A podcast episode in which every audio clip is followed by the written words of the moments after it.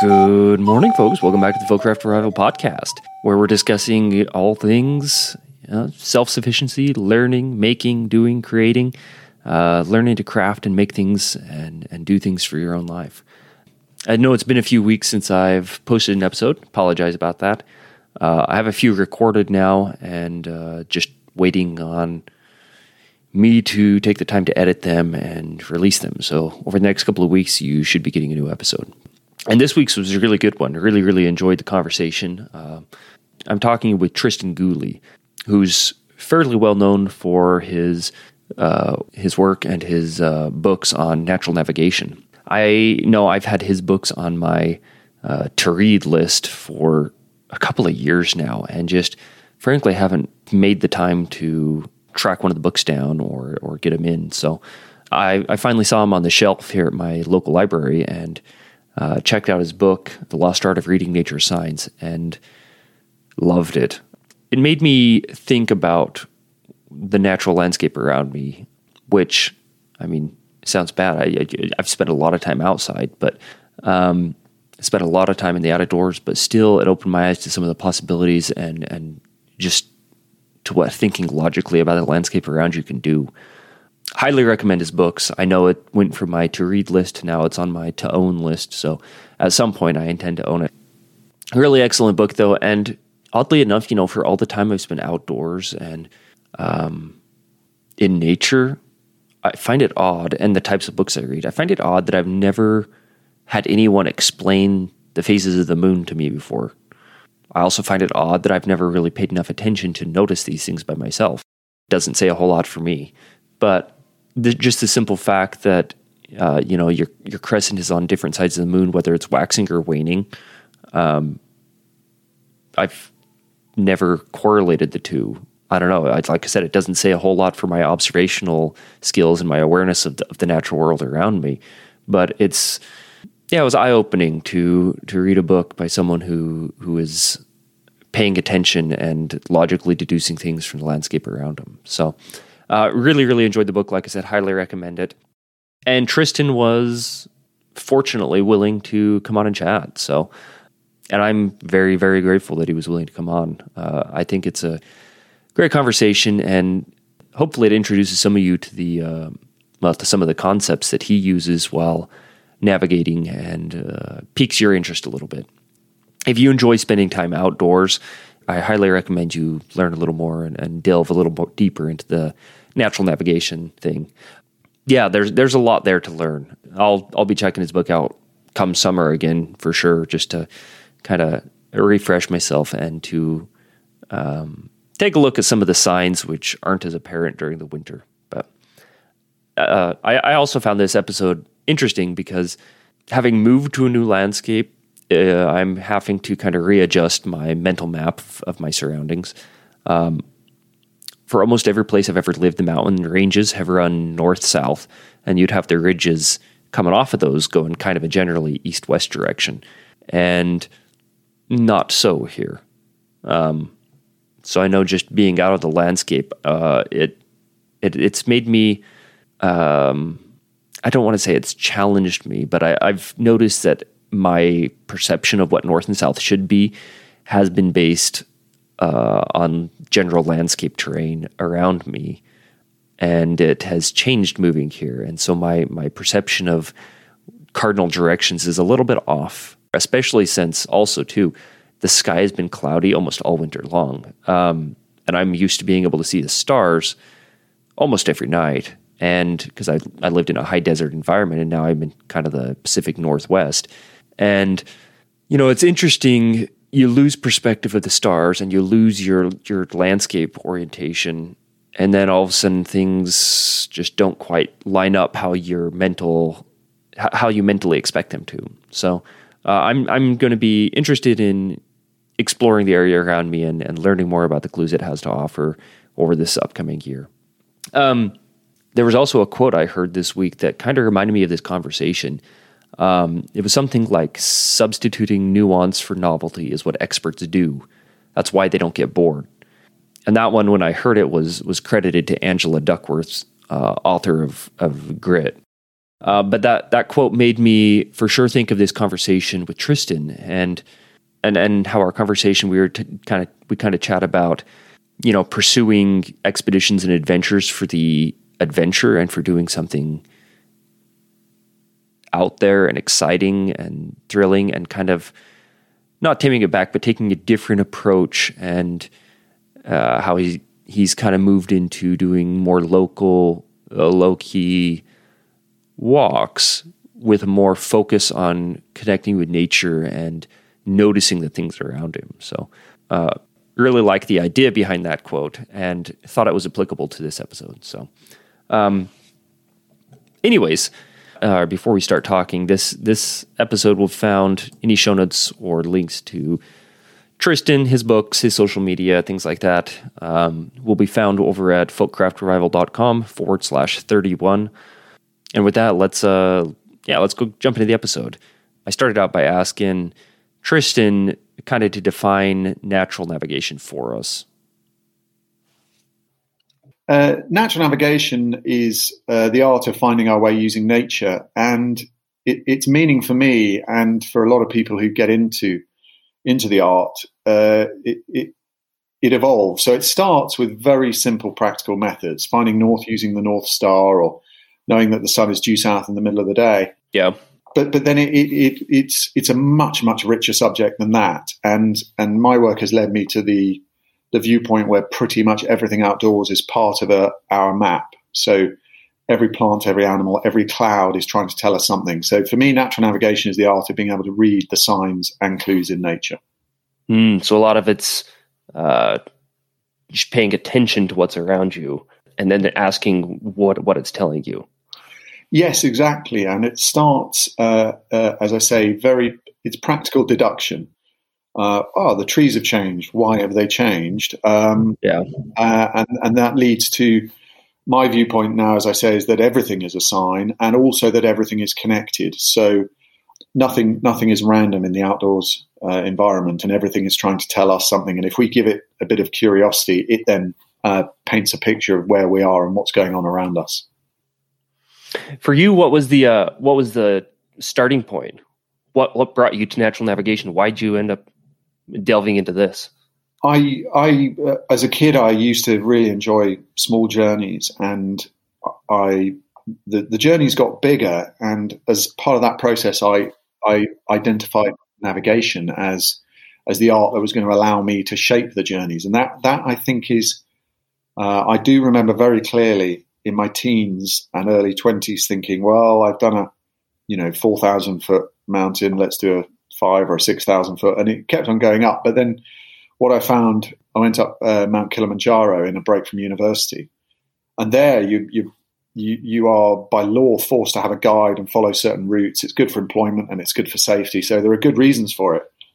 But it, it, I did find it very frustrating. So what what what happened was I really enjoyed shaping tiny journeys and then bigger and bigger journeys. But there came a point where I realised that actually the the big journeys, unless you focus only on one area area and become an aviation or a sailing or a climbing pioneer, you're you're pretty much hemmed in. So that's when I turned everything on its head and said, the excitement I felt as a child, I felt I could get back by by undertaking much smaller journeys, but but using nature as, as my map and compass, and that was a, a bit of a tipping point in my twenties. And what was the kind of the basic? Uh, where where did you start with with natural navigation? Well, it was it was. Um, I think I can remember sort of seeing the North Star, and and uh, I was pretty young at the time, but I can, I can remember a process which a lot of people who who get into natural navigation now have a similar process, and I love it when I hear about it because I can feel the penny dropping. And it's this yeah. very simple sort of process, which is that when you when you're taught a natural navigation method for the first time, you check it against an instrument. In my case, it was a compass. These days, it might well be a smartphone. But you somebody says, "There's the Big Dipper, there's the North Star," and you might get a compass or a smartphone out and go, "Oh wow, the star method works." But the penny drop sort of moment, which can happen quite early, is when you realise that if if whatever you're using doesn't tell you that that's north and there's a problem with the thing in your hand, not a, not a problem in the in the uh, in the heavens, as it were. So so that yeah, that's that's been the the, the sort of direction of travel is when you realise that actually, I mean, a watch is a good example. You know, I, I get lots of lots of questions and emails, and I try and tackle it in my books about how when we talk about midday, are we talking about twelve on our watch, or or sometimes there's changes at summertime in different different territories. And yeah. I say to people, you know, all instruments are just trying to have trying to give us a, re, a reasonable estimate of what's going on in the natural world. So in the middle of the day is when the sun is highest in the sky. It's halfway between sunrise and sunset. Your watch is quite often, you know, doing an okay job at estimating that, but it's not. It doesn't know. And the, and the way I really ram this point home is is saying, you know, if your watch tells you it's the middle of the day and you're watching the sunset, which one are you going to trust? yeah, that would bring it home and make you question it a little bit, wouldn't it? Yeah. So it does sound like you've done uh, quite a few rather exciting adventures around the world, uh, quite a few different expeditions. I know you mentioned a few of them in your book that I read, and then I was glancing over your website and listening to uh, the TEDx talk you gave. How does the excitement with that compare with the excitement of of learning to navigate on a smaller scale locally? because you, you, were you were just talking, you kind of scaled things back and you focused on the navigation side of things instead of looking for always bigger and bigger adventures. But you've done some of the bigger ones, and it just seems like it would be a little tame almost.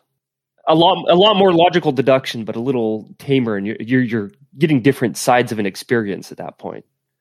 Yes, and and the what I found uh, for me personally, and it's true for quite a lot of people who, who have been described as adventurous is that the ambition, the hunger, the desire, whatever you want to call it, doesn't doesn't go away, but it changes shape. And and for me, it's it's been quite sort of fortunate that um, I don't know whether it's testosterone or age or whatever it is, but you know, I, I was running around like an idiot at times and, and doing doing stuff which does seem a bit daft to me at times now, but I was learning stuff all the time. and, but the for me, and I think for a lot of outdoors people, there's a there's a sort of arc I followed, which has been physical to philosophical. So the drive is is is as good as it's ever been, but it's I want to know what's going on. I want to understand, and I want to share that. And uh, that's that's quite often easier to do by really understanding things on a manageable manageable scale. I mean, yeah. you can get you know, you can get a rough idea of a, of let's say a, a, a US state if you if you live there um, all your life. But then if you go into a national park, the rangers will show you stuff that you've perhaps never seen before. If you go to one particular species there and maybe find an entomologist who's been studying one particular insect type for 30 years, you, have got more to learn. But you can't you can't expect to have that level of expertise spread over the whole the whole of a, a, a region or a territory. So, what I tend yeah. to do in my, my books is I is I come at that that very simple philosophy that everything outdoor is a clue and a sign and part of our map, and I come at that sort of you know quite hard and determined and and in, an excited way from a particular angle. So yeah, yeah, my, my, book, The Lost Art of Reading Nature Signs, is is a, is a good, you know, generally sort of walking, hiking type sort of perspective, but it, it's it's taking an overview and, and, introducing people to everything from the, the stars to the, the weather, plants and animals. But then in other books, I come from a different perspective. So in How to Read Water, it's not about being on the water, but it is but it is about looking at water. So it could be a could be a, a lake, a pond, or, or, or even a puddle. But but the idea is, you know, we're taking this philosophy into into one area and focusing on it, you know, in quite a quite a sort of manageable but uh, but intense way. Yeah. Um, that does kind of make sense too when you're talking about moving from the physical to the philosophical um, and just trying to learn deeper about what's around you. I've done a lot of hiking, climbed a lot of peaks, um, done a lot of trail running. Uh, I did an ultra marathon a few years ago. Wow. And at, at this point, A, I don't have time to devote to things like that anymore, not with young kids. Um, so most of our outdoor time, we refocus, and yeah, we're not going to end up climbing that peak. So instead, for me lately, it's been foraging, learning learning more about the plants around me, and what I can use them for, um, edibility wise. So I've kind of, I guess, undergone the same thing, just with a different focus. Is learning. Yeah, I have to tame my my experiences down a little bit and refocus so that I'm still getting something out of it and still learning and still enjoying my outdoor time.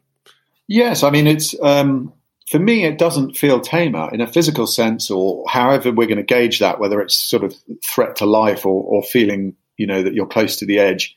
Um, then that is undeniably true. But it's uh, the way I sort of think of it is you, you, you you know your mind is is close to exploding instead of your thighs. You know it's it's um yeah. it can be a very intense experience. I mean foraging is a really really good example. There are lots of better known and sort of better established um, uh, outdoor crafts like like foraging the natural navigation. That's kind of what i'm doing now is trying to get the you know the popular understanding that this is I mean, foraging is fantastic, but natural navigation you can actually practice in a lot of places where you can't forage. Uh, yeah. I, I, don't have a bad word to say about foraging. I think anything that, that gets us out there and, and engaging. But you can't, you know, the second you, it's not even, you don't even have to walk out your front door. When you choose which side of bed to get out of, if you have that option, you know, that's navigating as far as I'm concerned. So there are only certain fundamental things we do as human beings. We eat, drink, sleep, and navigate you know every, everything else is pretty much optional but um, so so yeah that that's where i'm coming from is that you know on a good day and and today happened to be one of those days where i was going out and noticing patterns in the snow that that i hadn't seen before. And that's you know that is that does feel quite intense you know it definitely gets the synapses going and uh, and lights something. It's i if i'm really honest about the about this area i think there's, there's a there's a positivity to a juvenile attitude, and we've all been young people at, at, at once. So it's I'm, I'm, not saying it in a, in a negative way, but I do think it's that it's that concept of you know when you're when you're 18 years old, you need you need a so you need 10,000 feet and the view from it to go wow.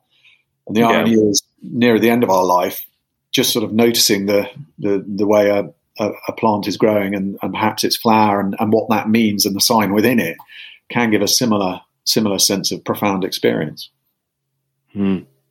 Love it. Yes, and we all need a little bit more profound experience in our our lives, and it's uh, much easier to get just catching a sunset than it is trying to climb a peak somewhere. So, um, do you mind if we go ahead and and just kind of break it down into the like the basic principles and ideas that you teach. Um, if if I, if you were in an unfamiliar landscape, where would you start looking around, and and how would you go about breaking things down? Well, the way I teach and the way I practice is is start at the top, uh, and I learned that the the hard way. Um, it's it's very easy to catch a glimpse of the sun or the stars and take that for granted. And if you've got your natural navigation hat on, it's very tempting to think, "Oh, oh, I'm going to try and find some lichens on that rock."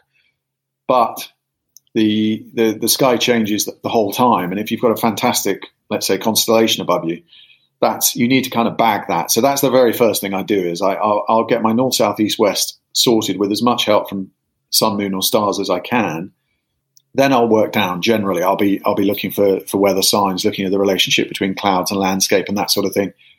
Uh, and then the landscape will start to choose the order I'm noticing things in. I'm, I'm looking at broad landform shapes uh, uh, where, you know, high ground, low ground, valleys, uh, rivers, that sort of thing. And depending on the terrain, certain features will will fight their way to the top of that that sort of pecking order. I mean, in, in the lost art of, art of reading nature signs, I, I use an acronym I've invented called, you know, sorted. You, you look at the, the shape of the land and then the ologies, what the soil and the rocks and everything else are, are telling you, and then and then the routes, then tracks, you know what what animals and people are, are giving us information about what they've done in the past, uh, and then edges and then details, which is what the rest of the book is is about. Is just getting into that that micro stuff, which is um, you know, for d- depending whether you're into it or not, can be um, yeah huge fun or or you know quite a lot to take on if you're new to the idea. I loved the book. Um, I I really it got me thinking about things. Um, I've spent most of my entire life outdoors. Um, I got my degree in wildlife biology and did a bunch of field work for a while. So I was always working outdoor all summer long. And recreation wise, that's always where I witnessed the outdoors. We always lived in small towns right next to the national forest. So I think a lot of it, the stuff I did was just subconscious or second nature. I never really felt lost, but I honestly couldn't tell you what I was looking at. And I think your book is making me start to question and think about why something is going on and why that way is south. But it's it's like I said, it's it's something that was always running, I think, subconsciously for me, and I never really set set down and really thought about what the clues were that I was taking in and and what was actually going on. I used to test my wife when we were dating. We'd be out hiking and I'd ask her which direction the car was. And that's not really a, a like cardinal direction, but it's a more immediate like what do you need to know at the moment? Um, she comes from the city and was never very good at pointing out where the car was when we were in the middle of a hike, what direction it was from us. Um, where, where, do you suggest a, a, beginner start with? Like, what's the one or two things they you would suggest learning first?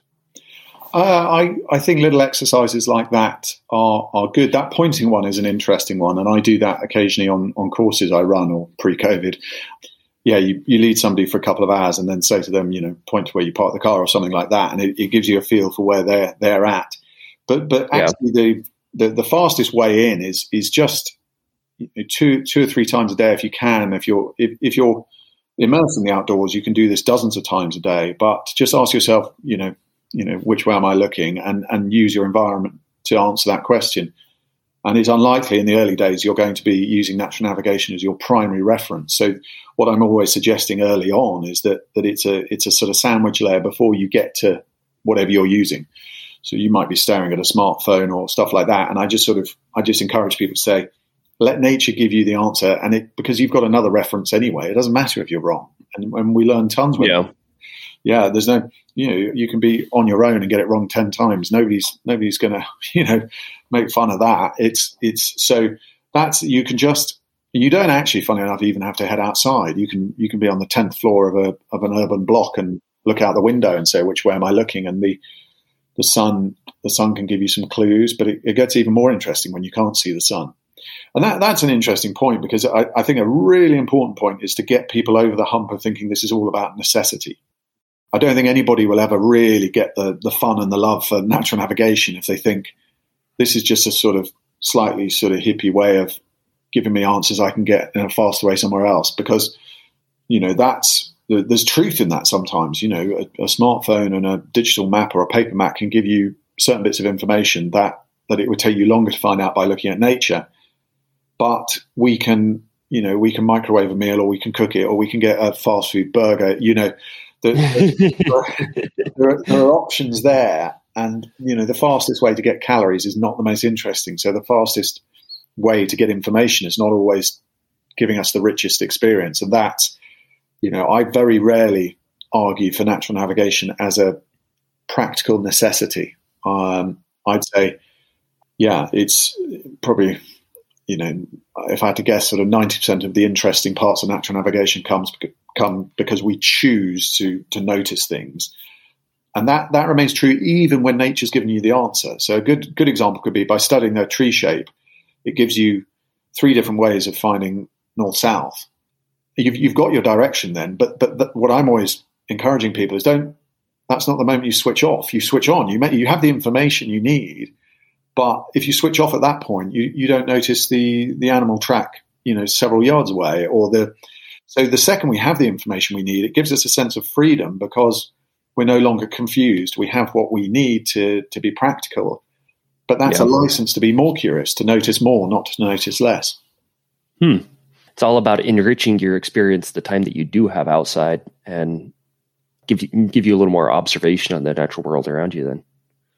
Yeah, totally. And I, I again, that that kind of arc is. Um, and when I was planning some of my biggest journeys, I was I was doing some training with a, a type of pilot called a ferry pilot, who's the only person who could give me the, the, the skills I needed.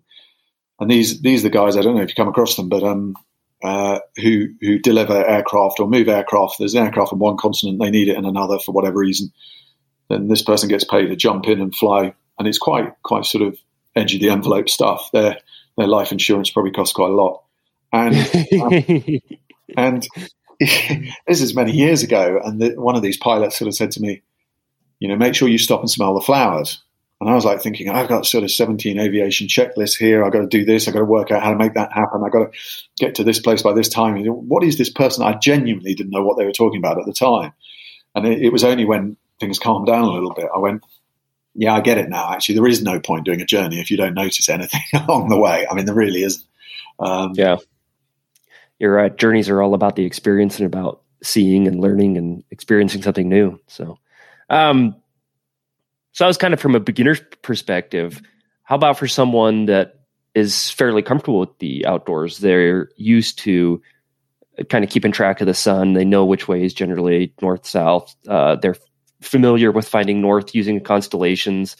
Are there any slightly higher level techniques that you would suggest them taking a look at and trying to learn?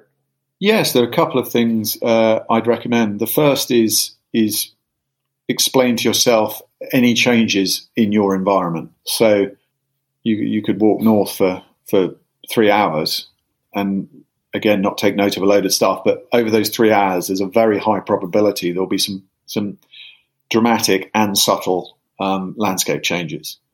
And you could just suddenly see there's a patch where the trees have changed, and you, you just got to explain to yourself why have they changed. You know, again, nothing is random. So is it forestry work? Were they cleared, you know, a couple of decades ago? Has there been a, a storm? If, if it's a storm, why has only that patch, you know, been, uh, you know, destroyed by the storm? Um, is it is it none of those things? Is it suddenly there's a load of water collecting? Have the rocks changed? And if the rocks have changed, everything else is just about to change. So that's that's a sort of broad catch-all thing. You know, if anything in your your landscape changes, try and explain it to yourself.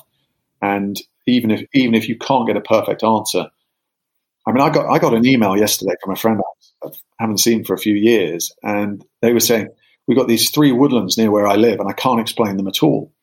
And because of you know lockdown, I couldn't get anywhere near him and, and stuff like that. So he, he he sent through some some maps and other stuff, and and we were trying to solve the puzzle together. And in the end, my my best guess was I think it's to do with the Iron Age hill forts near where you live, because these woodlands all seem to be on the southern bank of these hill forts. And and he said, "Oh, I thought it was to do with the railway. My friend thinks it's they did some digging into the hill and they used the, the woodland to cover up the scarring on the hills." So I said to him, "Well, there's, a, there's an easy way we, we we're going to you know uh, get close to solving this. Go and have a look at the species, the smaller species in the in the woods, and if you see any of this list I, I sent to him, I, I'm more likely to be right because they're ancient woodland indicators. So as you'll know." You know, natural woodland that hasn't been disturbed has a has a different species collection uh, in, in, yeah. in, the ground area than, than woodland that's uh, been been felled or worked on. So that's that's what I would suggest is every single time you see see anything change, if you suddenly see or hear birds that you haven't for for you know a couple of hours, there'll be a reason, and it'll be a, a, a habitat reason, and that is part of your map. You might be just about to hit some water, um, or there might be a food source that that, that explains it. The other the other thing which can you can do from beginner all the way to the most advanced level, and I'm I'm doing things like this myself um, fairly regularly, my own sort of version of it. But is if you can hand over navigational responsibility to someone else, uh, and it, it doesn't matter. It can be ten minutes or it can be ten hours, but you then have to get out a pencil and paper and write down what you've done because that, that I mean, it's I don't recommend going out there and doing that for ten hours because you, your your brain will melt. It's, it's so, uh, but you're, you know, sometimes you've got a, a, a, very nice straight run and you, you walk sort of three hours up to a ridge line. So, but but more yeah. often than not, you're twisting and turning, and every single time there's particularly if the sun's not out, every time you're twisting and turning, you're having to tell from a, a tree root or a you know gathering of twigs and leaves, you know, you know, and the, the it can be done, but. Uh, you you if you're not dictating the navigation, you have to be allowed to dictate the pace because if somebody's trying to you know move on, it's it's too much. Uh, things like that, you would you wouldn't really notice how many things you actually did until you had to sit there and write them all down. That could be. Yeah, and I, I really encourage people to think out loud whether you're you're doing your own thing or on courses and things like that. I uh, that's why I, I always say to people, think out loud. You know, you just mustn't be embarrassed because nobody, you know, I'm, I'm making mistakes the whole time. I'm learning from them things like that.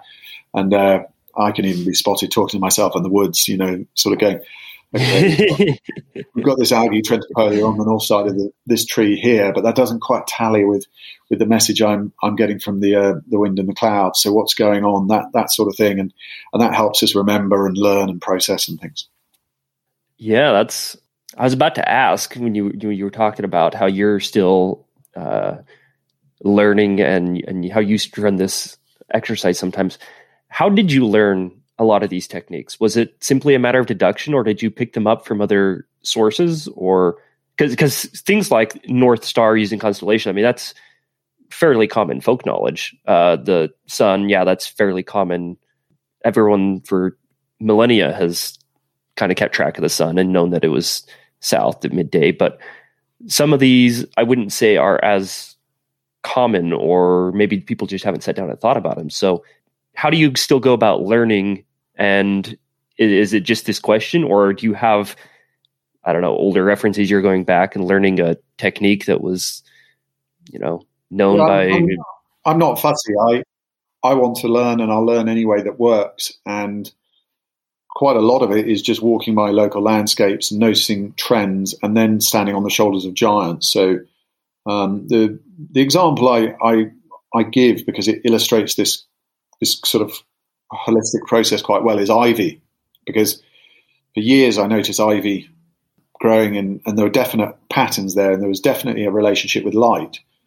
And every time I thought I'd kind of pinned it down and gone, okay, I know how ivy behaves. I can now use ivy as a compass. It would it would throw a curveball, and I just wouldn't you know, I wouldn't understand what it was doing. So at that point, I, I have to stand on the shoulders of giants. And I found some botanical academic research that explained that ivy grows towards the light, sorry, away from the light for about 10 years and then towards the light. And this is a really good example mm-hmm. of my kind of work process because the, the, the researchers doing this work could not care less about natural navigation. They've possibly never even come across the concept. But they're yeah. interested, yeah, they're interested in how the species they're studying you know, lives and behaves. And so positive phototropism going towards the light, negative phototropism growing, away from the light. These are good sort of um, botanical, um, ecological sort of concepts. And, and so the work had been done there and I was able to kind of use that to make sense of my observations. And sometimes it flows the other way. Um, and I'm not, the, the, one of the really interesting fun things for me is, is I'm, in this country, I don't know if you use the expression there, but I'm a bit of a magpie, which means just going around collecting little bits. Um, but it, it, so I, I, could be reading a, a, a, work of fiction, and it's just it just talks about how somebody you know got from A to B, and it might not even be in, a sort of wild or outdoors context, but it just gives me an idea, and I take that outdoors and I play with it a bit. Then I encounter a problem, and I try and get past that you know, almost all almost all the techniques incorporate some element of my outdoor experience and some further research in some area. It can be an ancient story, it can be the latest, um, you know, research papers. I'm really not fussy, so long as I solve the mystery and, and through that I'm allowed to sort of kind of share that through my through my books and courses. Then then that's that's the kind of happy process for me. Yeah, that's I, I, the only thing I see is most people aren't going to come across natural navigation signs in research papers. Most people aren't reading research papers. So is that something you're deliberately turning towards in order to answer a, a question? Yes, yes. I'm not. I'm not reading them uh, for fun. I mean, I may. There's some interesting when when somebody does a good sort of collating job and they get maybe 20 of the best academic papers about tree roots together, then I'll get amongst that because I know. Again, it comes back to this this principle that nothing's random. So the, these yeah. people researching and writing about tree roots are trying to make forestry more um, effective and profitable, and and and you know, so so there they're trying to work out why do trees fall down? How do we stop so many trees being lost in a storm? And roots obviously a huge part of that. Again, they couldn't care less about natural navigation, but the second they're they're doing experiments as they've done in, in Scandinavia, where they're literally trying to winch trees over and then studying how the roots. and that that is my yeah, my lens, my my way of seeing the world just picks that stuff up, uh, and I go, oh, that explains. That's why. Yeah. Um, I mean, there's a. I've I've used some uh, some forestry re- research from New England, which which helped make sense of some bumps I, I was seeing in the forest floor. Uh, but yes, it's it's you know, the way I apply techniques is quite often just from my own personal experience outdoors. But the yeah. the the root, uh, I, I like forgive the pun there, but the kind of root, the thing that underpins it is quite often pure science. And I don't write about anything that I can't explain in conventional scientific terms because I don't. I mean, a good example is something like dowsing, which is hugely popular with lots of people. And I'm open minded, so I never say something, you know, does or doesn't work unless I know. I, I will leave it on the, you know, I'm open to that idea sort of shelf. Uh, but that's some, something that I don't really, I haven't found any science that can kind of back it up. So I would never propose it. So all of natural navigation is not, it can feel quite sort of you know, when you're really in the zone, it does feel like uh, I wouldn't use necessarily the word spiritual here, but it does feel like you're so so in tune that you're experiencing something that that maybe not everybody is at every moment. Um, yeah, but that is all that you get to that point by going. These are the building blocks. This is why they work. You know, this this um, this flower is is telling me that it rained in the last two days in the desert, for example. Yes, that's it really does keep coming back down to being aware of what's going on around you, just just broad sense awareness. Um, but then you also mentioned specific plants and whatnot. You're at then point that point you're talking. You need to have a pretty decent understanding of the plant life and and what they actually need. So if you if you see a flower and you realize it only exists on the sunny side of slopes or something like that, you need to you need to know enough about that plant to know that it only exists on the sunny side of slopes. Yeah, yes, no, because uh, sorry to jump in there, but I think it's I do think it's quite a key point. People, I think, are sometimes put off nature in, in general and natural navigation because they think it is an identification challenge. And in certain situations, if there is one particular you know, in, in, in one of the books, I talk about, you know, how you can find precious metals using very particular plants. And that's, but that's, I'm sort of making a slightly extreme point there in itself. But the principles are the same the world over. And, you know, all organisms, you know, all plants and all animals have a relationship with food, water, warmth slash light. Um, yeah.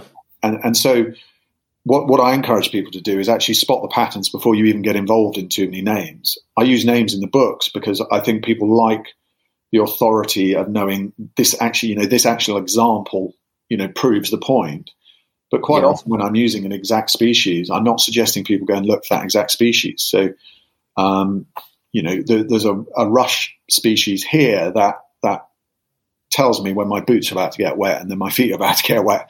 Um, the same the same a, a similar plant in in a, in the same sort of family will work over large areas in the in the US, but there it's it's a case of you know when your foot goes squelch and you feel the water pouring into your boot, have a look at the plants around you, and you do that yeah. two or three times, and our brain is brilliant at this kind of an association, uh, and so lots and lots and lots of people can experience this this pattern identification without having a species name next to it. I mean, there are lots of expeditions I've done where I've used lichens, which to this day I have no idea what they're called. So I just spot that in La Palma in the, the Canary Islands, very, very wild, rugged landscape, sort of igneous volcanic rocks, quite hard going. And I was crossing those in, in the afternoon mists and um, just noticed a pale grey green lichen was on the northwest side of the rocks. And it, you know, I was checking that against the sun in the morning and then um, and then I was able to use it for several hours. And to this day, I have no idea what that lichen's called. And that's, you know, I have a stronger relationship with that lichen than probably a few people who know its name. So it's, it's, yeah, it's, um, it's true. I guess that does make sense. Uh, I was thinking back while you were talking to a lot of the habitat work and, and, um, I told you I was doing field work as a biologist for a while, and I'm fairly familiar with plant communities and plants. Um, so I would be out and yeah, you'll look at, at the landscape around you and be like, okay, yeah, there's this grass growing over there. That means we're on a high, dry slope. Uh, that's not where this animal is going to be. So we need to, you know, go this way or that, that tree, we only grow on the south facing slopes. We're doing goshawk surveys. We're going to need to be over in the heavily timbered stuff on the north slope.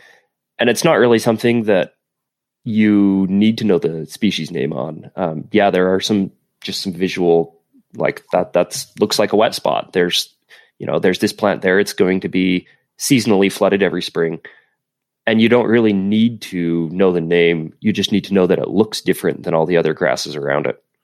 Absolutely, and that that then leads you into clues about other things. And this this is the you know it's not random and it, it's connected. So uh, I've, I've, just finished a book that's coming out in a in a couple of months uh, about the weather.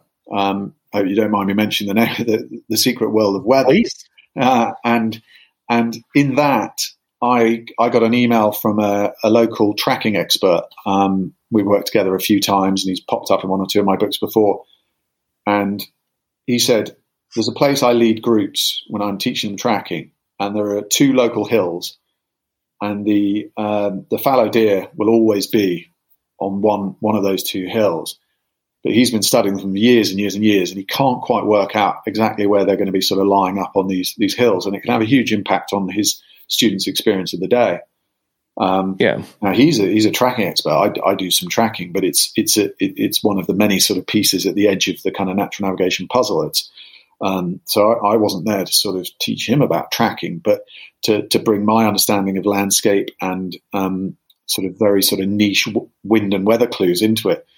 And you know, I wouldn't say we entirely solved the puzzle, but it was my take on it, together with the information he was giving me. Was was we looked at we looked at plants, we looked at hill shape, we looked at everything, and we we reckoned that the the, the, wind was carrying scents from a car park, um, and the the deer mm that's you know if the deer can kind of smell the things they're worried about, they're they're less you know it's true of all prey animals. If they're if they're blindsided in any way, they know there's danger out there, but they don't know where it is. They they get sort of jumpy and less predictable and things like that.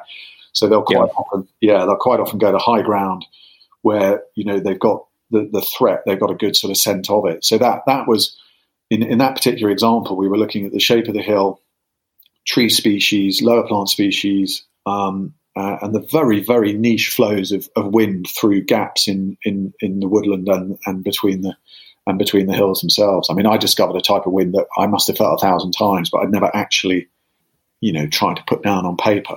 And, and a lot of a lot of my work is is common sense with hindsight, but people can go literally a whole lifetime and not see it. Even not notice it. Yeah. Yeah, and you only pick something up like that when you're really trying to understand something uh, when you're trying to figure out uh, something like this problem here, where you were trying to figure out why a deer was on a specific hill. Um, is is most of this still conscious effort for you at this point, or is it kind of running subconscious? It's, it's a really interesting question, and I've I've done some research and written a book in this area because something odd happened where I started to sense direction without asking my brain to work it out um, yeah. which I think a lot of people do with the sun, but it was happening to me in quite strange ways. As in, I was just driving along thinking about something else, and I started to sense direction from a tree that I wasn't even focusing on. And I yeah. thought, what, what on earth's going on there? And then around about the same time, I, I sort of realized that I could sense direction from certain star constellations. I mean, anyone who's got a lot of experience using the Big Dipper and the North Star will quite quickly get to that point where they get a sense of the northern sky.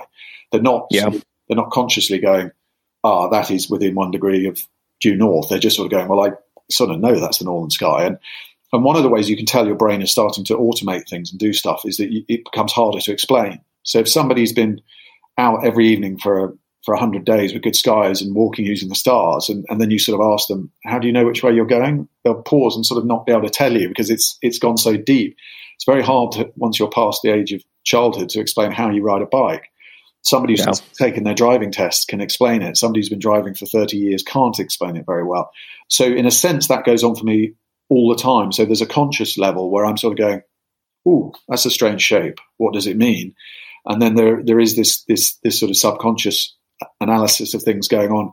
A really good example, and this is this is quite a good sort of dividing line in outdoors versus indoors people is outdoors people quite quickly get used to the bird alarm calls. So once you're used to the idea that birds alarming means something's changing the environment, even if that something is you, our brain just clicks back happily sort of 20,000 years and that's it. You know, I, I, I, find it impossible now not to automatically sense something's changed when I hear even a couple of bird alarm calls.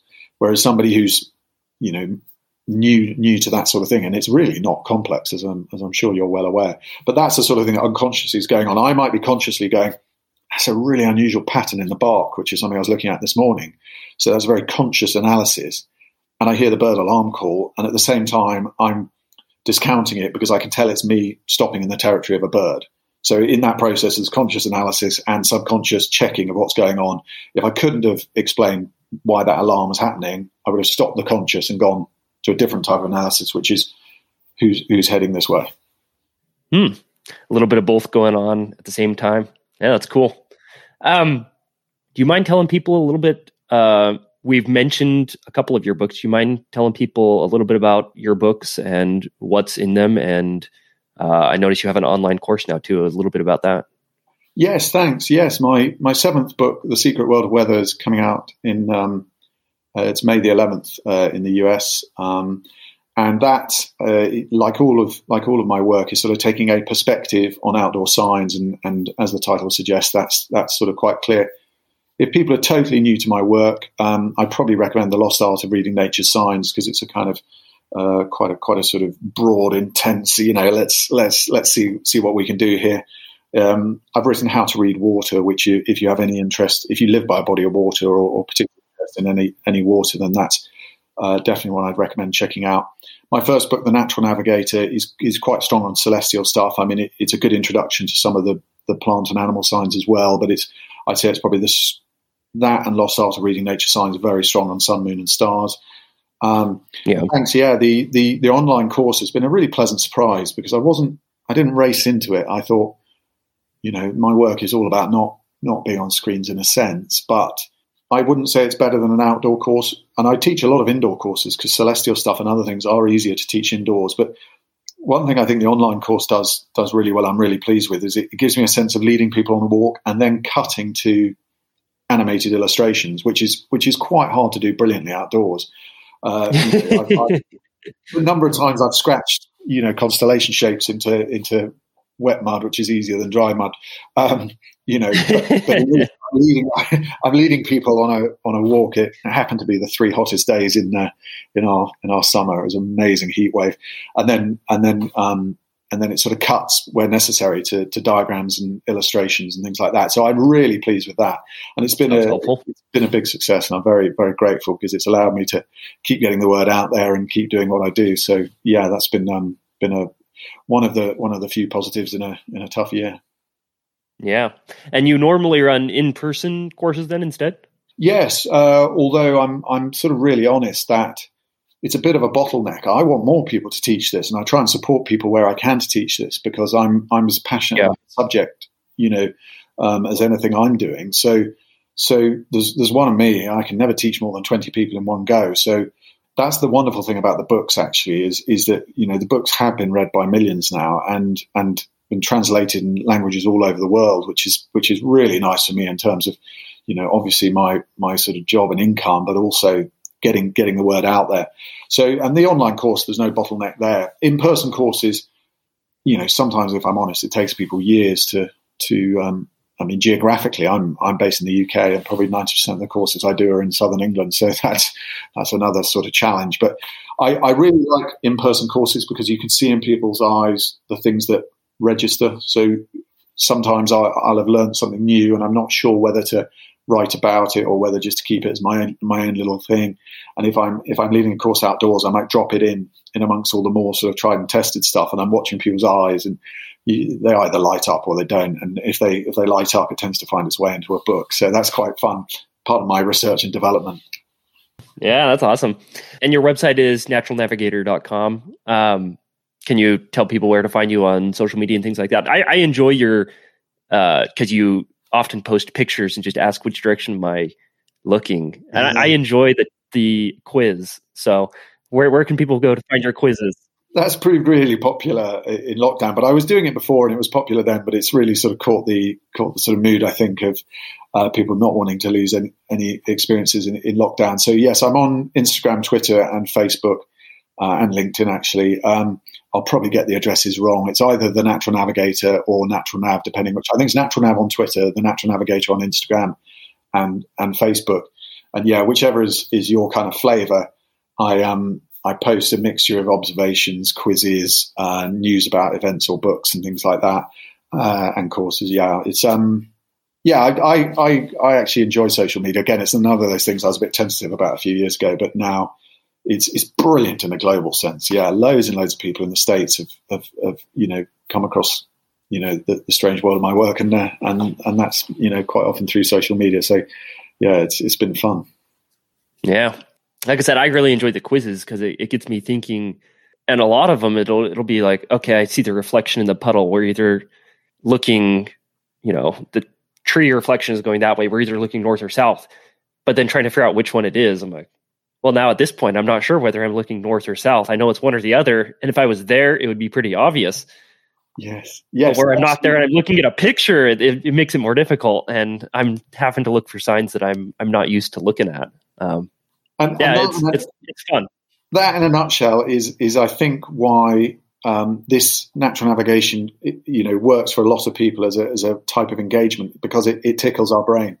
Our brain yeah. has, you know, we are slower, weaker, and with weaker senses than an awful lot of the animals in the animal kingdom. And yet we do well because our brain's pretty powerful. And part of that is is is solving mysteries and deductive thinking, which you know the, the animals don't don't do a huge amount of. So I think that's why the, this kind of puzzle thing works. You know, which way am I looking is is just the it's the gateway drug, if you like, to, to natural navigation. And in those images, I'm I'm deliberately there's there's normally a primary clue, sometimes two or three. But as you say, it's screening out a lot of things as well. So if you're there, you it, is it's often easier than than in the image. But that's that's part of the fun. That is definitely is. Real fast before closing things down. Uh, thanks thanks once again for taking the time to chat with me, Tristan. Really appreciate really appreciate it. Before we go, can you just an example of one of the more unusual or I don't want to say interesting. Well, yeah, one of one of the more unusual or odder ways to navigate that you've come across. Oh, that's a that's a that's a fun one. There are, there are so many. I'd go for just off the, the top of my head um, because I'm I, I've been focusing a lot on on on sort of weather clues um, recently. I, uh, quite a quite a sort of fun one is is um, getting to know if if you live in a mixed landscape, uh, you can you can pick up seasonal weather changes by smell. So there's, there's someone I know who lives southwest of a of a power station, and they know that they smell the power station before it snows every single time. Uh, and smell yeah. is, is, is, you know, whenever we get northeasterlies here in, in, in the winter months, it's it's normally a, a snow sign for us. Um, you know, particularly if it's coming coming in off the continent, it's slightly different in every part of the world, but the, the again, the principle's the same. So, so yeah, that that's a fun one. You you know that's that's a weather clue in one sense, but it's still part of your map because if you're your map and compass, because if you're using the wind to find your way and the smells change, then you, your whole whole map has just has just spun around. So your your map has changed and the weather's about to change, uh, all in what you've just smelled. Yeah, that's cool. I don't think I would have thought about uh, smells. Well, there you have it, folks. Thanks again for listening.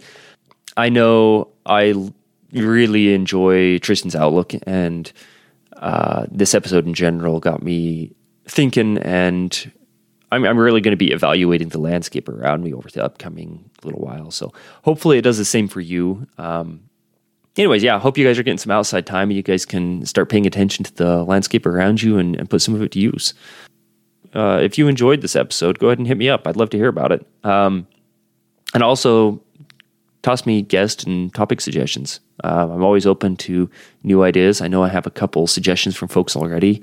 Uh, I'm going to be reaching out to a few more individuals over the next little bit and see if any of those uh, folks suggested would be willing to come on and chat. So, yeah, thanks for listening. Uh, now let's uh, let's get out there and make something.